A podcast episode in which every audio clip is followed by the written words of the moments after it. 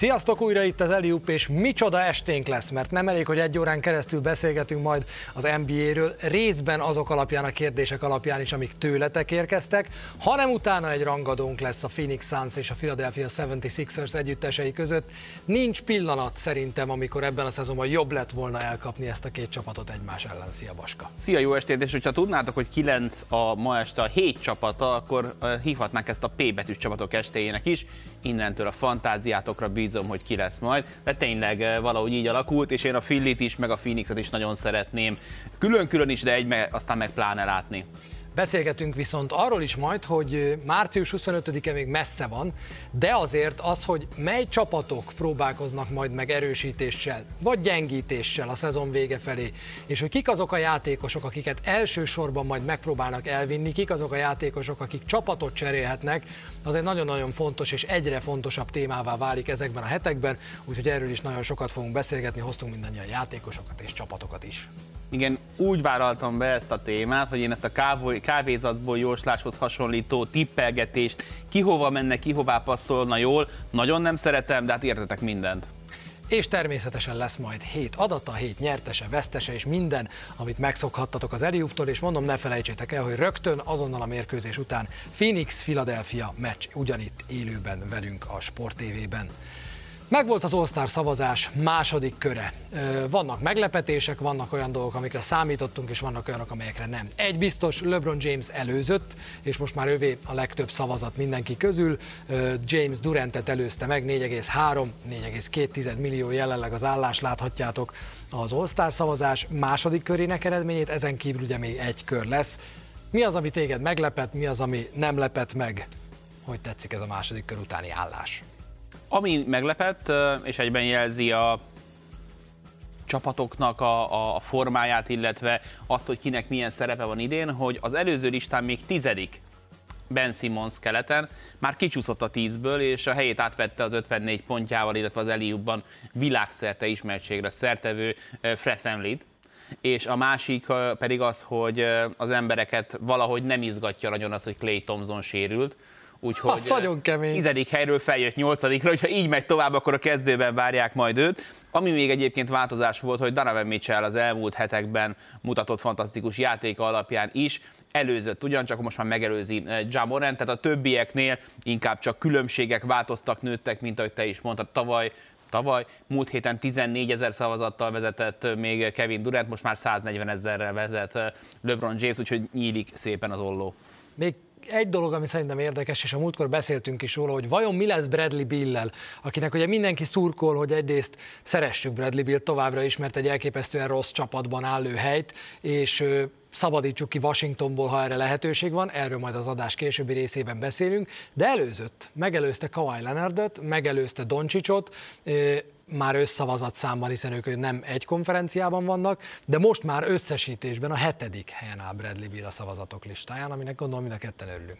Hát igen, ez kicsit olyan, mint amikor az emberek Facebookon politizálnak, tehát hogy más nem nagyon tudok tenni, akkor nyomok egy, nyomok egy hashtag Bradley Bill-t, azzal is valami, valami történik, úgyhogy Bradley Bill szinte biztos, hogy ott lesz az All-Star gálán, ha és amennyiben megrendezik, mert a én vállalásom még mindig az, hogy lemondják. Nem néz ki jól, én érzem, hogy nem néz ki jól. Néztem, hogy fönn van-e még. Egyre jobb, egyre több hír derül ki róla, például az, hogy olyan lesz, mint eh, régen még a, a Budapest sportcsarnokban megrendezett eh, All-Star gálák, magyar kelet-nyugat gálák, mert ugye a félidőben lesz majd a zsákoló verseny, csak itt nem a, a, a, az autó uh, hifi gyártó marketing igazgatója lesz valószínűleg a zsűrinek majd az elnöke, de ettől függetlenül tényleg, ha viszont így alakul, akkor Csabi az abszolút tudok csatlakozni, talán két hete mondtad, hogy ha így lesz, akkor meg lesz egy piszok jó 5 órás adásunk, ami Igen. szerintem meg, aki ismerkedik majd az NBA-el, akkor egy nagyon jó áttekintést fog nyújtani. Nézők is talán már lesznek, úgyhogy bár valamennyien, úgyhogy még valami jó is kisülhet belőle. Igen, pár ezer néző már mindenhol van, és ez tök jó. Pont a Phoenix suns kapcsolatban olvastam, hogy ott a mai mérkőzésen 1500-an lehetnek körülbelül, de hogy aztán jövő héttől már 3-4 ezeren lehetnek ott is, úgyhogy szép lassan alakul mindenhol a meccs hangulat. Egy másodpercre még a zsákoló versenynél maradjunk, mert egyrészt mi lesz a tripla dobóval, arról olvastam, de nem lesz? Vagy hát csak a zsákoló versenyeket mondtak, aztán lehet, hogy ezt, ezt elé tennék. Lehet, az is elképzelhető. Kit szeretnénk mindenképp látni a zsákoló versenyen? Aaron Gordon barátunk, aki ugye tavaly bejelentette azon melegében, hogy neki ezt köszöni szépen ennyi volt, hogy másodszor is kirabolták, én egyet ebből megadok. Hát Derrick Jones Jr. mondjuk így eszembe jut, hogy szívesen megnézném. Aaron Gordon sajnálom, hogy nem jön. Aztán lehet, hogy az lesz, hogy majd azok között rendezik meg, akik egyébként is mennek, akkor mondjuk lehet, hogy Levin beleférne. Egyébként ma van napra pontosan 5 éve a, az Aaron Gordon zsákolóversenyt, a helyszínről néztünk Igen. Torontóban.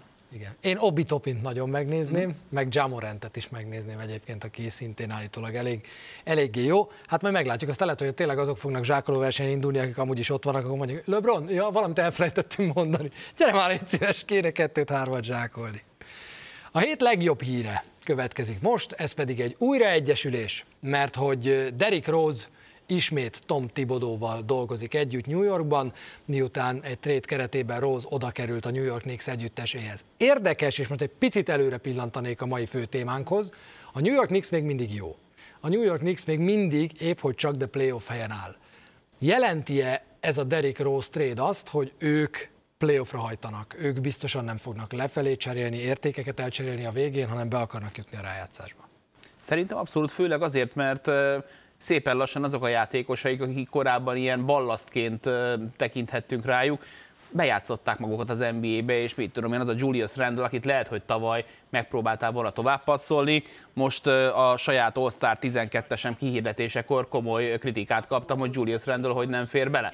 Úgyhogy szerintem itt inkább arról van szó, hogy hogyan lehet ilyen kis mérnöki pontosságú erősítéseket végrehajtani ezen a csapaton, főleg azért mondom ezt, mert például Mitchell Robinsonnak most eltört a keze, tehát szükség is van a vérfrissítésre, és Derrick Rose pedig egyrészt mentor szerepkörben is tündökölhet, ugye Emmanuel Quickly-vel játszották az első New Yorki meccsén, amit pont a képernyőn látunk, másrészt pedig azt is érdemes figyelembe venni, hogy ez a Detroitnak egy szívesség trade volt kis túlzással lehet mondani. Leül Derrick Rose Dwayne casey és azt mondta, hogy figyelj, nincs mások hátra, playoffért szeretnék küzdeni. Ezután Dwayne Casey mondott egy bohózatba illőt, hogy ugyanannyi esélye van a Detroittal playoffba jutni, mint a New Yorkkal, de aztán végül kaptak egy Dennis Smith Jr.-t, aki elképesztő mélyrepülésben van, amióta Dallasból elcserélték, és már akkor elkezdődött ugye Doncsics mellől, megkaptak egy második körös Derek Roseért, Derek Rose pedig egyesülhet eh, Tom Thibodóval, és mondta, hogy olyan szinergia van között, ugye ők az első olyan edző és játékos páros, akik három különböző csapatnál is együtt dolgoztak. És nagyon nagy szüksége volt a New York Knicksnek Derek Rose-ra, mert a cseré, cserepadjuk az utolsó harmadában van a ligának pontszerzésben, és ahogy mondtad Quickly, meg ott van, most már láttam két meccsük hosszú összefoglalóját, ami játszott Derrick Rose az egyiken plusz 6, a másikon plusz 18 volt, és szerintem most és az ő esetében a plusz-minusz mutató az egy fontos dolog, főleg itt az elején, úgyhogy pár Rose Obi Topin összjátéktól már most sírsz, hogy milyen rohadt jól néz ki, hogy Rose megcsinálja a helyzetet, Topin meg bezsákolja, a vesztes meg Austin Rivers egyelőre, aki azóta, azóta DNP. DNP, ugye azt mondta róla Tom Thibodeau, hogy szituációs játékos lesz, az azt jelenti, hogy amikor 20-szal égünk, vagy 20-szal vezetünk, akkor majd beállítjuk. Austin Riversnek a, a, a pályája azért hát zaklatott minimum, mióta eljött Los Angelesből. Ugye nyáron volt esélye arra, hogy Filihez kerüljön, de az apja mondta neki, hogy inkább menjen máshova, nem biztos, hogy jó atyai tanács volt a Nix pedig, pedig kapaszkodik, és azért ezek a keleti csapatokról, akikről beszéltünk az elmúlt hetekben, a Clevelandről is, akár, vagy a New York Knicksről is elmondható, hogy kapaszkodó üzemmódban vannak, mert azokról a csapatok, akikről meg egyébként más előjellel beszéltünk, a Raptorsok, meg a Heatek, viszont szépen lassan így lerázzák magukról a tojáshéjat, és komoly fenyegetés jelentenek, hogy ők viszont kikerülnek akár a pótselejtezőkből is a Raptors a tojás helyet le tudja rázni magáról, sajnos Tampát nem, az már eldőlt, hogy ők a szezon végéig idegenben lesznek, otthon nem játszhat Torontóban ebben a szezonban majd a Toronto Raptors, de róluk is lesz majd még szó. Akkor, amikor arról beszélgetünk, hogy vajon egy csapat előrefelé vagy hátrafelé próbál-e cserélni majd a szezon vége felé. A hét legrosszabb, vagy hát nem is tudom, hogy legrosszabb hírnek mondjam-e, vagy hogy a No Dunksból kedvenc, közös kedvenc podcastünkből lopjak egy mondást, híre ez egyáltalán, de kiderült a héten, hogy a Dallas Mavericks a szezon eleje óta egyébként nem játsza le a himnuszt a mérkőzései előtt. Ez azért érdekes, mert a 12. hazai mérkőzésük előtt kezdett el ezzel a sajtó foglalkozni, és ezután Mark Cuban igyekezett rendbe tenni a dolgokat, meg az NBA is igyekezett rendbe tenni a dolgokat. Az NBA egyrészt azonnal közé tette, hogy most, hogy visszatérnek a nézők a csarnokokban, mostantól kezdve minden csapat lejátsza majd a himnusz, tehát Dallas te is. Mark Cuban pedig azt mondta, hogy ő igazából nem akart mást, mint felhívni arra ismételten a figyelmet, hogy a himnusz sokak számára azonosulást jelent, de nagyon-nagyon sokak számára nem, és őket is ember számba kellene venni. Nehéz a kérdés, és tök jó, mert nem beszéltünk erről egyébként egész héten valahogy elment belettünk, illetve felmerült, hogy majd a hétvégén beszéljünk róla. Mark Cubannek az érvelését egy picit az, az gyengíti, hogyha erről párbeszédet akarsz generálni, akkor ezt bejelentett szerintem az első meccs előtt. Figyelj, mi nem játsszuk le a himnuszt azért, és ez volt Cuban érvelése, mert hogy az benne foglaltak, illetve amit a himnusz képvisel, az bizonyos közösségeknél, gondolok itt persze, itt főleg a színesbőrű közösségeknél, nem ugyanazt jelenti, induljon el erről egy párbeszéd. Csak ezt elfelejtett szólni erről, hogy kéne beszélgetnünk. Ugyanakkor meg Adam Silverrel állítólag egyeztetett arról, hogy náluk nem lesz himnusz. Ehhez képest eléggé úgy tűnt, hogy a liga meg letolt gatyával áll a jelenség előtt hogy miért a 12. vagy 13. meccsen derült ki, mert akkor jöttek nézők, akik kiszúrták, hogy hello, valami hiányzik, nem adnák le a himnuszt. Senki én... nem néz League Pass Európából, mert ott látod, hogy van himnusz, vagy nincs himnusz. Én, én azt gondolom, hogy azért, mert valami szokás, tehát régen a, nem tudom, az első éjszaka joga, meg a, meg a nem tudom, nagyon sok hülye szokás van a világban. Az, hogy a meccsek előtt himnuszt adnak le, nekem nem fáj, de hogyha elfelejtenék és elhagynák, azt se bánnám. Az olimpiai bajnoki címeknél a végén játszák le, annak van értelme. Előtte szerintem érdemes mindig időről időről megkapargatni szokásokat, és már Cuban jó hozta, ezt behozta. Egy kicsit olyan érzésem van mind Cuban, mind a liga részéről, hogy rajta kapták őket, e, és azt gondolom, hogy tavaly a Black Lives Matter elől, ha akart sem volna tudott elhajolni a liga. Ott bele kellett állni, mert lehetett tudni, hogy ha ezzel nem foglalkoznak, nem támogatják kvázi a játékosoknak a törekvéseit, abból akkor hatalmas lázadás lesz. Ebből most nagyon gyorsan kifaroltak, mert olyan értékeket piszkált volna meg, tehát nem kell mindig minden harcot megvívni, és szerintem az NBA ezt most jól érezte, hogy egy picit szerintem minden NBA rajongó, szurkoló meg lesz mozgalmi párbeszéd, megvita nélkül, majd meglátjuk, mi lesz a jövőben a sorsa. Nem hiszem, hogy a himnusz ki fog kopni Amerikában a, a meccsek elől. Én se hiszem, pedig annyira érdekes, hogy bár igazad van, hogy akkor derülhet ki ez főleg, mikor egy-két néző fölül a lelátóra, és így eszébe jut, hogy valami nekem hiányzik. De hát ez együtt ma már egy olyan világban, ahol tényleg egyébként mondjuk akár egy League Pass közvetítésen is folyamatosan látod, hogy mi történik a mérkőzés előtt. Ha 11 meccs kell ahhoz, hogy észrevett, hogy hiányzik a himnusz, akkor ott tényleg el kell gondolkozni. A mérkőzés előtt ennek mekkora létjogosultsága van, meg mekkora nincsen. Ez volt azért a hét vesztese ez a téma, mert, mert szerintem egy icipicit a, a semmiről beszélgettek ebben, és konklúzió aztán nincsen, meg párbeszéd se lesz emiatt. A hét adata az viszont elég nagyot szól. 741 pont, ennyit dobott Steph Curry az idény első 25 mérkőzésén. Michael Jordan és Steph Curry, ők azok ketten, akik 32. életévük után erre képesek voltak az NBA-ben. Azaz, fordítsuk le magyarra, LeBron James sem. Tehát ez benne itt igazából a fontos, itt az, vagy Kobe Bryant sem, akikről a közelmúltban azért a, legnagyobb pontszerzők között emlékeztünk meg.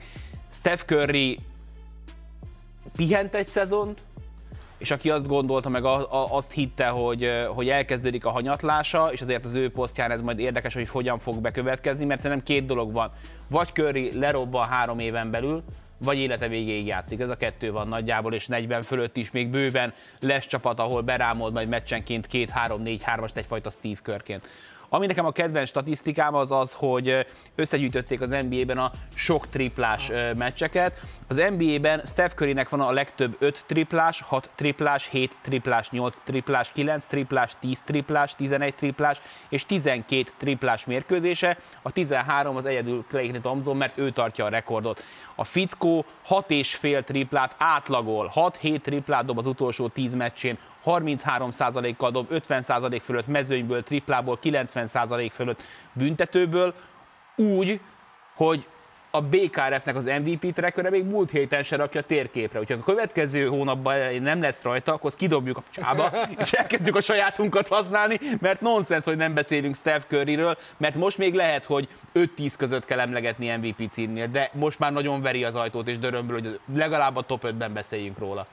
Két dolog, Michael Murder mondta a csapattársa, hogy ez, elsőre talán közhelyesnek hangzik, de másodikra nem, hogy eszement köri hozzáállása. És azt mondta, hogy az, hogy ő bejön minden nap, és hogy a dobásába, tehát hogy senki ne így, persze Isten adta tehetség, igen, de hogy már csak az a meló, amit a dobásaiba beletesz, és erről most már viszonylag jól dokumentált felvételek vannak YouTube-on, meg bárhol. Steph Curry, az a napi gyakorlás, amit ő ezzel eltölt, már az inspirál mindenkit. És azt mondta, hogy ez hagyján, de az, hogy ő 32 évesen bejön, és eljutunk oda, hogy védekezésben eddig Curry, akár egy bajnok Golden State Warriors is, nem azt mondom, hogy elbírt, de hogy védekezése az úgy, amit kellett, azt hozzátette, nem extrát ennek a csapatnak a védekezését a saját csapattársai szerint Curry fűti. Az ő védekezése fejlődik, úgyhogy a csávó 32 éves, és bárhonnan bármilyen kis célpontba beletalál, átlagol 30 pontot. Mindenki azt mondta, nagyon sokan mondták legalábbis a szezon előtt, hogy ahhoz, hogy ez a Golden State Warriors rájátszásba jusson, Körinek minimum 30 pontot kell dobnia,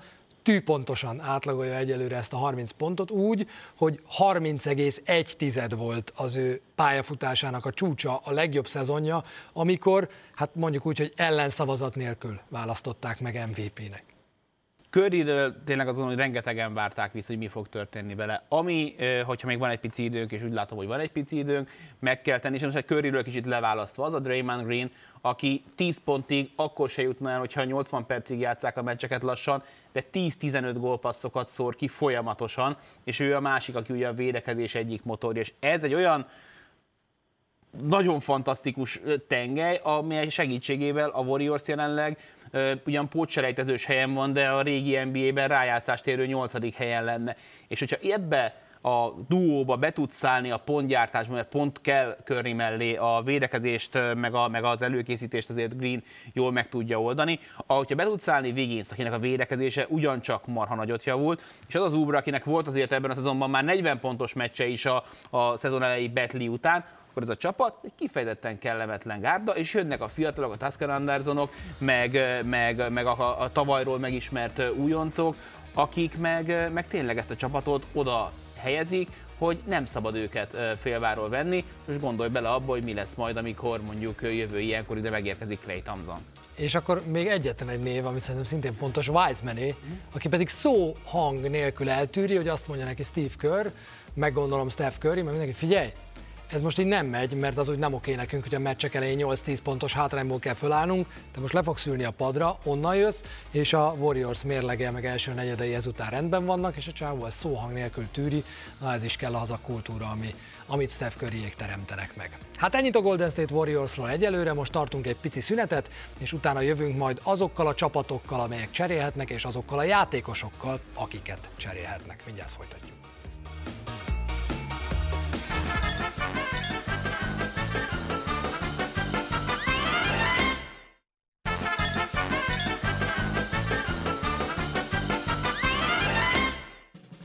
Folytatjuk az előjúpot, van még idő március 25-ig, hogy a csapatok kitalálják, mit szeretnének, és hogy cseréljenek vagy ne cseréljenek. Minden, amit a következő negyed órában mondunk, az nem használható fel ellenünk, mert egyelőre mindenki csak tippel. Az NBA-ben is, a szakírók is, hogy mely csapatok próbálnak megerősíteni, mely csapatok engedik majd el a szezon vége felé, vagy az átigazolási időszak határidő lejárta előtt a, azt az idényt, de már azért vannak plegykák arról, hogy melyek ezek a csapatok, ebből fogunk kiindulni, utána pedig pedig egy-két játékos sorsról beszélgetünk majd, hogy hol tart az ő pályafutásuk, ezért mi lenne logikus lépés számukra. Kezdjük el a csapatokkal, amelyek mondjuk adnának el értéket. Ilyenkor, és most induljunk ki általánosságból, közelítünk az átigazolási határidő végéhez. Milyen típusú csapatok azok, amelyek azt mondják, hogy nem biztos, hogy nekünk nagyon erőltetni kell ezt a dolgot?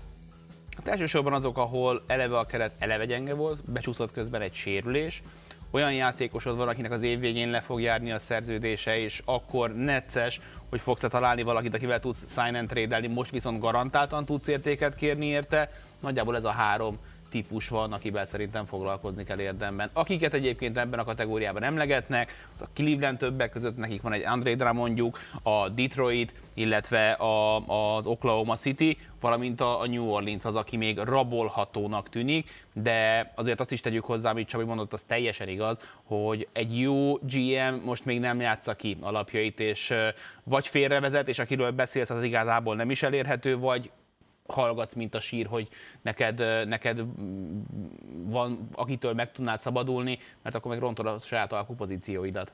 És akkor van a másik fele a dolognak, vannak azok a csapatok, amelyek egy lépésre vannak attól, hogy mondjuk bajnok esélyesek legyenek, vagy egy lépésre vannak attól, hogy, hogy, hogy tényleg a végelszámolásnál ott legyenek, és akár arra sanszuk legyen, hogy a Lakers orra alá borsot törjenek, ez pedig kb. mindenki egyébként ebben a pillanatban.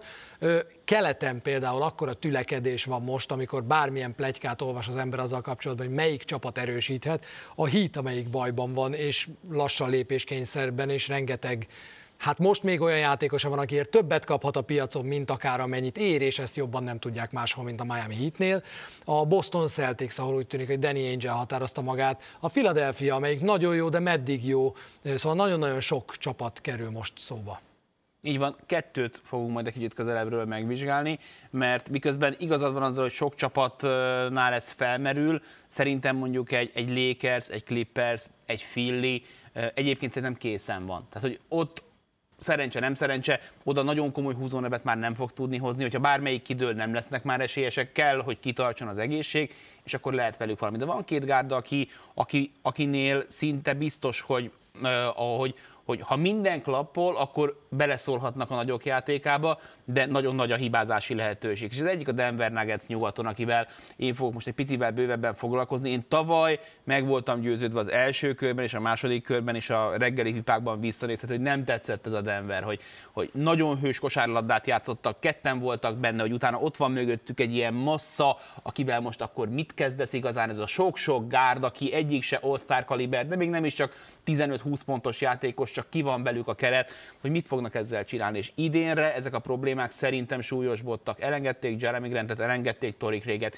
Nikolaj Jokic játszhat MVP formában, de az a Jamal Murray, aki tavaly a buborékban agyát eldobva játszott, egyrészt megcincálta a Covid, másrészt mindig fáj valamilyen, amikor meg pályára van, lép, akkor nem kiszámítható. És akit pedig tavaly követeltek, hogy fejezze be a negyedik negyedeket, és adják neki, hagyja a dagatruhát másra, engem vigyen fel a padlásra, Michael Porter Jr., neki is olyan meccsei vannak, hogy van, amikor jól megy, van, amikor nem, amikor nem megy, akkor Nikolaj Jokic szemmel veri, úgyhogy utána az öltözőbe kell mennie audienciára eh, Michael Porter Jr.-nak, aki egyébként tanulni akar, csak a kérdés az az, hogy mennyire vagy vele türelmes, és a Denvernél ez a probléma, hogy egyrészt ez a keret szerintem nem közvetlen vagy egyértelmű bajnok esélyes, a másik, hogy egyre hangosabban ketyeg egy óra, ami Nikolaj Jokic szerződésének a lejáratához közelít. Úgyhogy a Denver Nuggets szeretné megerősíteni ezt a csapatot. Nagyon aktívak voltak, és nagyon sokáig lehetett hallani a csapat nevét a Harden trade-nél is, hogy majd valamit ők felajánlanak ebben a körben, és most is, például Zach Levine esetében egyik lehetséges befogadó csapatnak tűnnek, és szinte az biztos, hogy Michael Porter Jr.-ba fog kerülni, és lehet, hogy Michael Porter Jr.-ban majd All-Star lesz, és egyszer majd bánni fogják, de nincs idejük megvárni. És ebbe a csapatban szerintem kell erősítés. És a Denver Nuggets tényleg azok között a csapatok között van, amelyeket első háromban említenek akkor, amikor arról van szó, hogy mit csináljon a Nuggets. Szerintem azért is van ez, mert tavaly túl teljesítettek, tehát lehet bármit mondani. Tavaly ez a Nuggets túl teljesített, onnan csak előre lehet menekülni, sehova máshova, mert egy főcsoport elődöntő ebben a szezonban már nem eredmény, úgyhogy a Nuggets igazából félig meddig lépéskényszerben is van.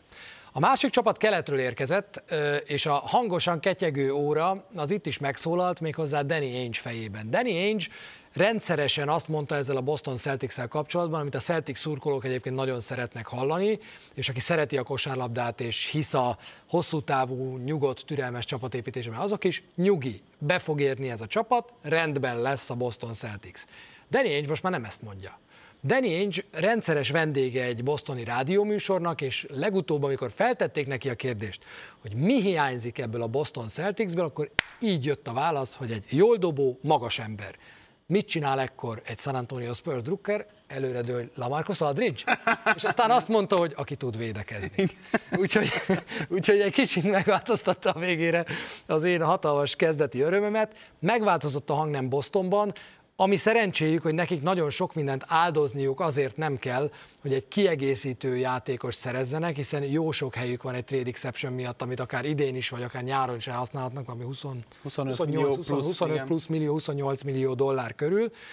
És igazából itt a kérdés az, hogy ki az, akire a Boston Celtics rámegy, és akkor innentől kezdve viszont játékosokról fogunk beszélgetni, Harrison Barnes-t mondják nagyon sokan a Boston celtics kapcsolatban. Mi a probléma Harrison barnes hogy jó a Sacramento Kings, és a Sacramento Kings marhára nem akar megválni a legértékesebb játékosaitól, így Harrison Barnes-tól sem. A szerződése ideális, ebből a bostoni szempontból, hiszen 22 millió dollárt keres idén, és ez két milliónként csökken a következő két évben, úgyhogy parádés lenne a Celtic számára.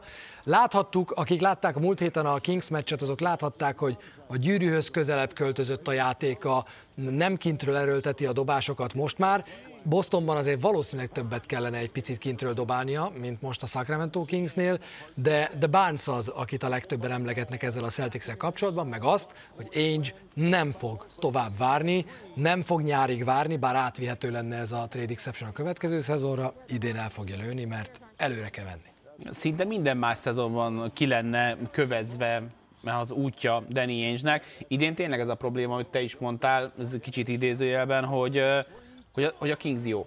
És a Kingsnek az egyik meghatározó embere Harrison Barnes, mert második pontszerzésben, harmadik lepattanóban, harmadik gólpaszban, azon a meccsen egyébként, amit adtunk pont a triplát is marha jól dobta, úgyhogy ezzel igazolja, hogy amikor, amikor szükség van rá ezen a területen is maximálisat tud alkotni. A probléma vele inkább az, hogy, hogy, hogy mintha megtalálta volna a csapat az edzőt, az edző a csapatot, még az a Buddy Hield is, akivel régebben sok gondja volt Luke Waltonnak, is elcsöndesedett, és igazából röviden lezárhattuk volna ezt a témát, de egyelőre úgy tűnik, hogy ezt az egyik fél akarja, Danny Ainge, a másik fél pedig azt mondja, hogy igazából én nem vagyok rászorulva, főleg úgy, hogyha a trade exception akarod használni, mert ugye trade exception mire jó, az eléggé ritkán használt fogalom az NBA-ben, illetve Magyarországon meg pláne. Általában a csapatoknak az a természetes állapota, hogy a fizetési plafon fölött költenek. És ezért, hogyha a játékosokat cserélnek, akkor stimmelnie kell a fizetéseknek. Nem lehet azt, hogy egy, egy apró pénzkeresőért egy 20 milliós játékost kapsz. Adott esetben most a Bostonban játszik egy 25 milliót kereső fantom, aki nem létezik, és el lehetne cserélni. Mikor éri meg ez neked? Hogyha újjá akarsz építeni, hogyha ki akarsz söpörni fizetést. De ehhez a Kingshez pont kell egy veterán, mint amilyen Harrison Barnes, akinek ilyen jó a szerződése, és még csökken. Vagyis a Boston a trade exception mellé, ha valamit akar, akkor elkezd be kell, be kell lapátolni egyéb eszeteket, és játékosban nem nagyon fér bele, vagy aminek belefér, az meg a Kingsnek nem fog kelleni, úgyhogy Barnes emiatt lehet, hogy lehúzható. És ezért mondják, hogy ha ezt valamiért akarja Danny Ainge és nem Aaron Gordon vagy mások, akik szintén plegyka szinten szóba kerülnek, akkor egy harmadik csapatra biztos, hogy szüksége lesz. Folytassuk egy olyan játékosról, aki kicsit hasonló cipőben jár, mint Harrison Barnes. Sokan szeretnék, Harrison Barnesról is ezt mondta Zeklo, hogy nagyon sok csapatot jobbá tenne, de egyáltalán nem biztos, hogy a mostani csapata meg akar válni tőle, ez pedig Bradley Beal. Beszéltünk már róla az All-Star Gála kapcsán, 34 pont körül átlagol, a liga legponterősebb játékosának játékosa jelenleg ebben a szezonban, és egy nagyon jó forma, aki olyan ma már elképzelhetetlen értékeket val magának, hogy, hogy ragaszkodik ahhoz a csapathoz, amely ledraftolta, szeretne ott egy, egy, egy, egy legacy egy örökséget építeni, maga után nyomot hagyni, a közösséget nem cserben hagyni, úgyhogy jelenleg ott van, hogy dobálja a 34 pontokat, minden egyes nyilatkozatából süt a depresszió, tehát nem tudsz tőle most már lassan jót kérdezni, amit megértek, mert, mert mindennel minden baja van, de ennek ellenére még nem hangzott el a hírek szerint az az ígéret, vagy az a kérés, hogy engem cseréljenek el. Beszéltek az ügynökével, és ő is elmondta, hogy, hogy nem akar beállni a sorba, nem akar egy olyan játékos lenni, aki új, játé, új csapathoz fogja könyörögni magát.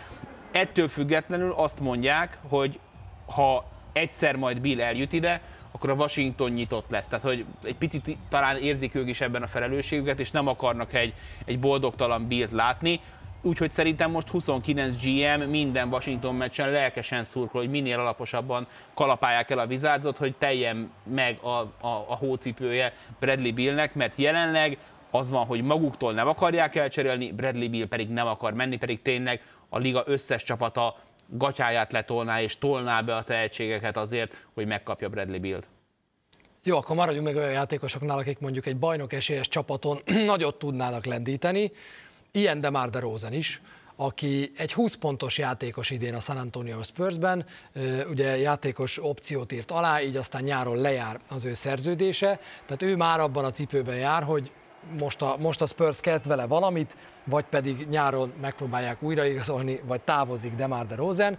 Furcsa helyzetben van DeRozan, meg furcsa helyzetben van ez a San Antonio Spurs, mert Demar DeRozan idén jó a csapata is idén jó. Tegnap számon kérték rajta, hogy miért nem raktam be az All-Star 12-ben nyugaton. Hát azért az talán picit erős lenne szerintem, mert... mondom, hogy de, van de ilyen oké, is. de oké, ez rendben van, én ennek örülök, bár az értékét fölfelé viszi sajnos minden ilyen hang.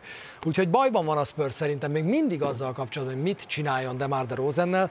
Azért az nem valószínű, sokak szerint, hogy meg szeretné tartani a Spurs.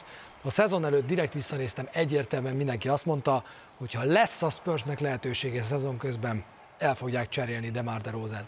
Mi történt azóta? DeRozan egy tökéletes veterán, a Spurs tele van fiatal tehetségekkel, akik ráadásul jól helytállnak, és a San Antonio ebben a pillanatban playoff helyen áll, amire meg aztán végképp senki nem számít. Ötödik helyen éppen talán? Vagy? 5-6, valahogy így, valahogy így áll a San Antonio, és mit kapnál cserébe egy ilyen játékosért? Mondjuk fiatal tehetségeket. Van szüksége a Spursnek ebben a pillanatban jó sok fiatal tehetségre? Nincs, mert tele van velük a padlás.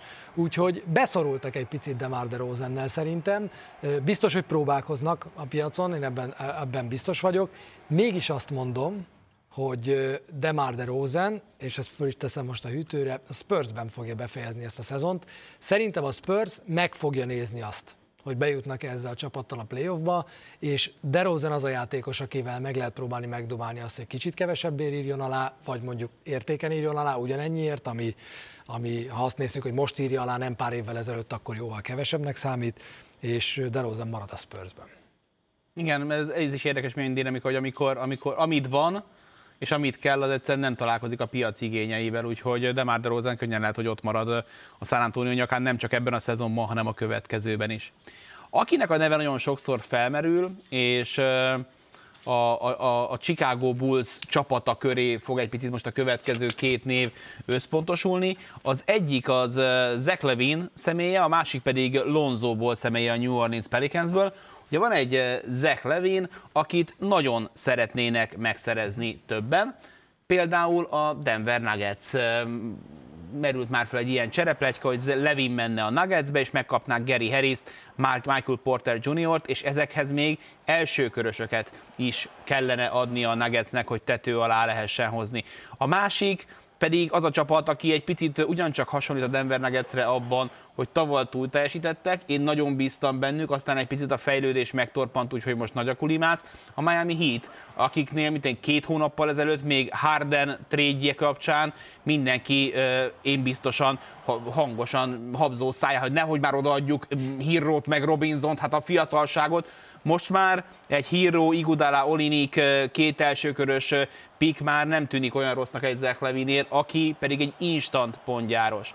Miért cserélne el egy ilyen játékost a Chicago Bulls? Merül fel a kérdés. Többek között azért, mert hogy a, az alakuló fiatal magban kellene egy, egy ö, olyan játékos, akinél a labda jó helyen van. De hogyha Levint nem cserélik el, mert erre van esélyük, akkor viszont neki kéne egy olyan játékos, aki kiveszi a labdát Levin kezéből, ő dobálhatja a 30 pontokat, és ez a játékos például lehetne Lonzóból, akit pedig a New Orleans Pelicans árul viszonylagosan nyilvánosan JJ Reddickkel együtt, ha ez megvalósulhatna, akkor egyrészt kikerülne a kezéből a labda, javulna a csapat védekezése, mert Ból egyébként egy kifejezetten jó védőnek számít, Levén pedig itt lubickolhatna, úgyhogy Ból egy olyan játékos még, akit szerintem nagyon meg fognak nézni, bár én meg azt látom, hogy ez az Ingram Ból Williamson trió, ez egyébként, amikor meg a pályán van, most olvastam róla egy hosszabb elemzést, ráadásul magyar nyelven, hogy jól működik, és klappolnak egymás mellé, úgyhogy egy picit indokolatlannak érzem azt, hogy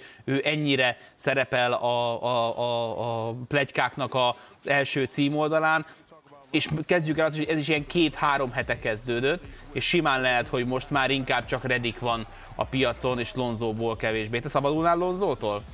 Lonzo Bolton nem. Én sem. Nem.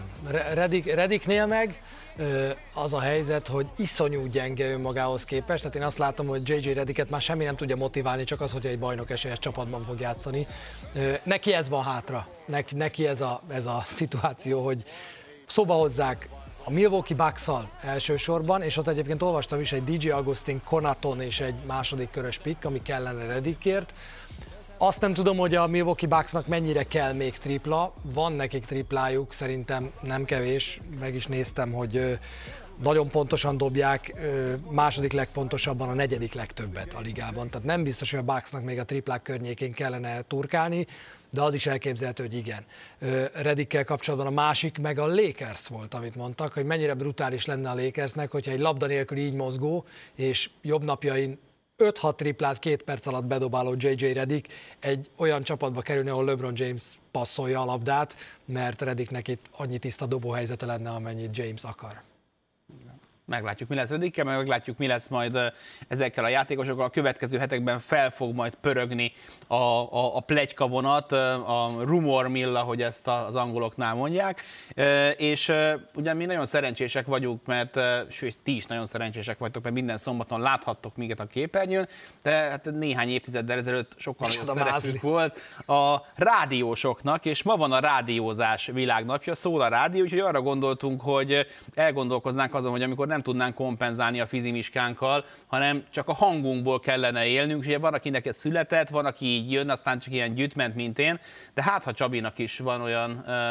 hang, akit szívesen felöltene. Én hoztam magammal egyet, akit, akit, akinek a hangját szívesen megörökölni. Meghallgatom, aztán én gondolkozom addig. Oké, okay, akkor hallgassuk meg ezt a hangot.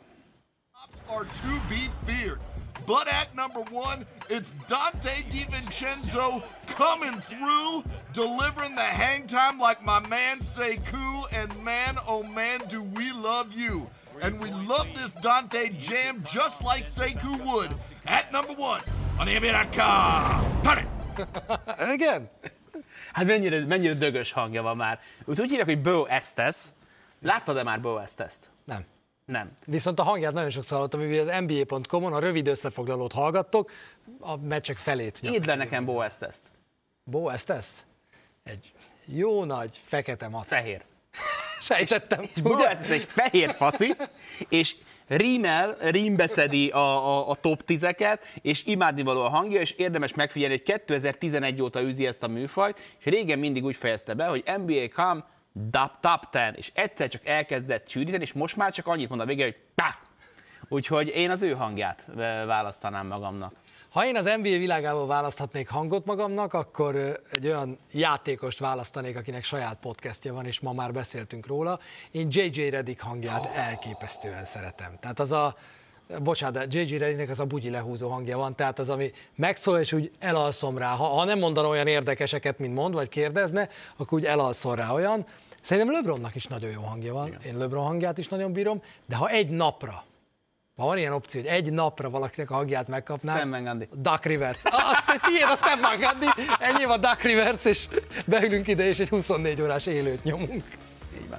E, nagyon rövid, mert aztán mennünk kell reklámra. Ma kaptam visszajelzést, hogy többen nem tudták, hogy a Starters nem szűnt meg, és van No Dunks. JJ Redick se hagyta abba a podcastelést, keresetek rá, neki is van, de megint más néven, és most nem tudom, lehet, hogy te tudod mi az új podcastjének a neve, úgyhogy van. Mi meg jövünk haza vissza nem sokára a reklám után.